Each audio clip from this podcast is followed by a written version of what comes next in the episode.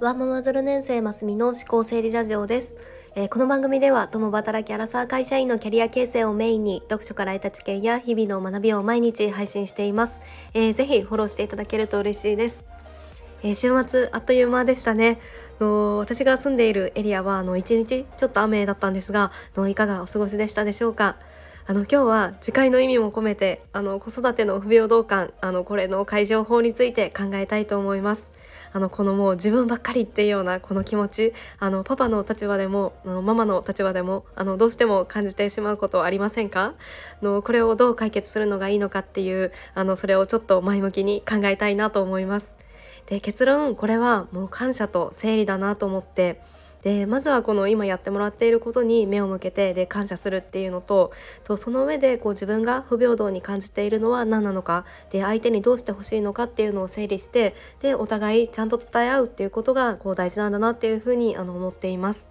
でこのなんかこう自分ばっかりっていうこのモヤモヤ感あの私はあの最近感じてしまっていたんですがあのちょうどあの東洋経済でやっている連載ででイラストレーターの原由紀さんっていう方があの書かれていることなんですがあのそれがこのあるあるで面白かったので今日このお話をしたいなというふうに思いました。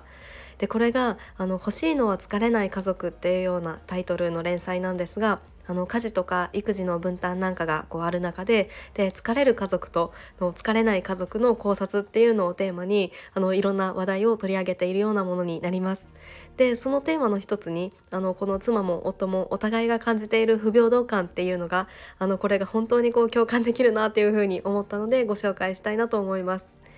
で、えー、これがパパの立場だと例えばこうまた飲み会とかもっと子供の相手してよみたいななんかいつも俺ばっかり怒られているっていうのを感じていたりしてでママの立場だとのいつも私ばっかりこう家事育児しているみたいなあのこのお互い感じるこの不平等感のこれをこう家族に感じると疲れますよねっていうようなものでした。もうこれあるあるではないですか？でこれ最近だとこう私も例えば朝のシーンなんかだとあの保育園の送りは夫にこうしてもらうっていうのをあのしていたんですが、まあ、それよりも前にこの朝起きてからこう例えばおむつを変えてでお着替えをさせてで朝ごはんの準備をしてでいやいやされながらこう食べさせてで登園の準備も全てしてっていうのででそれで行ってらっしゃいっていうのでバトンタッチするのだと、まあ、そこまでこう全部やってっていうのだとこう全然分担じゃなくて比重重くないっていうふうにあの思っていたりしたんですよね。まあ、でもこの記事ででそういう人に限ってじゃあ具体的に旦那さんに何をどうしてほしいのっていうふうに聞くとあの具体的な要求はパッと出てこなかったりとか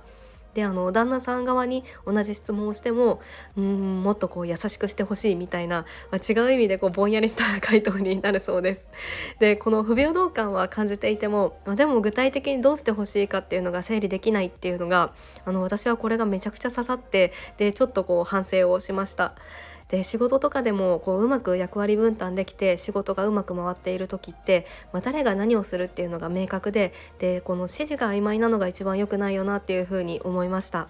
はい、でこう冷静に振り返って整理するとなんですが、まあ、そもそもこう隣にいろいろやろうとしてくれていることもたくさんあるよなと思ってで多分どう動いたらいいかわからないっていうふうにも思わせてしまってるよねっていうのもあの感じました。でなのでこうちゃんと今やってくれていることにも感謝したいなっていうふうに思ってで今日の夜はあのこの週末具体的にしてくれたことをこう一個一個あげてでありがとうっていうのを伝えてみました。でまあこれからもうもっとこうしてほしいっていうのはちゃんと自分の中で整理してでそれを具体的にあのちゃんと伝えていこうというふうにも思いました。はい、えー、今日はこの子育て世代のこの自分ばっかりっていうこのモヤモヤ感の解決策としてあの本当に次回の意味を込めてですがまず感謝するっていうこととあの自分の考えを整理してちゃんと伝えるっていうようなことをお話しさせていただきました。まあ、あの本当に渦中にいるとこう全然こんな風にできていないっていうのが正直なところなんですが、まあ、こうまず意識するのが大事かなというふうに思っているのでこの感謝と整理して伝えることの私も大事にしていきたいなと思います。あのもしこんな風に夫婦でうまくやっていますよみたいなことがあればあのぜひ教えてください、